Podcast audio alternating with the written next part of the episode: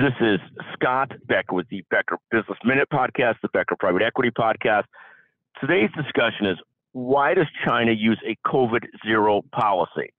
So, one of the things that's going on right now in causing unrest in China is their hardcore adherence to a COVID zero policy, which means any infection, they lock up areas, they close down areas, just like we had going on in the United States, but even to a much harsher degree a couple years ago. But they're still doing it when they have an outbreak.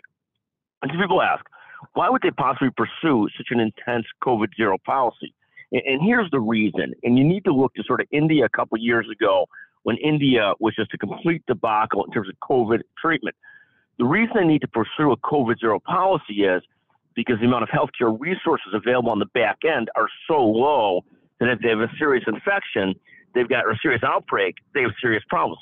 This leads them because they don't have the healthcare infrastructure in place to push for a very, very aggressive COVID zero policy. Um, it, it only makes sense when you understand the context that the healthcare ecosystem and infrastructure is so slim that they sort of need this to try and guard against the overwhelming of their healthcare system. It's really fascinating to watch, but it has major impacts on the world economy uh, and on major companies that do business in China as well, but really the entire the entire world. Uh, and it's also a warning sign to the U.S about the need to constantly look at investing in and growing the pool of doctors, nurses, healthcare staff, providers, and pharmaceuticals so that you're not in a spot where you have to be so preventive that you can't afford to have any outbreak happen.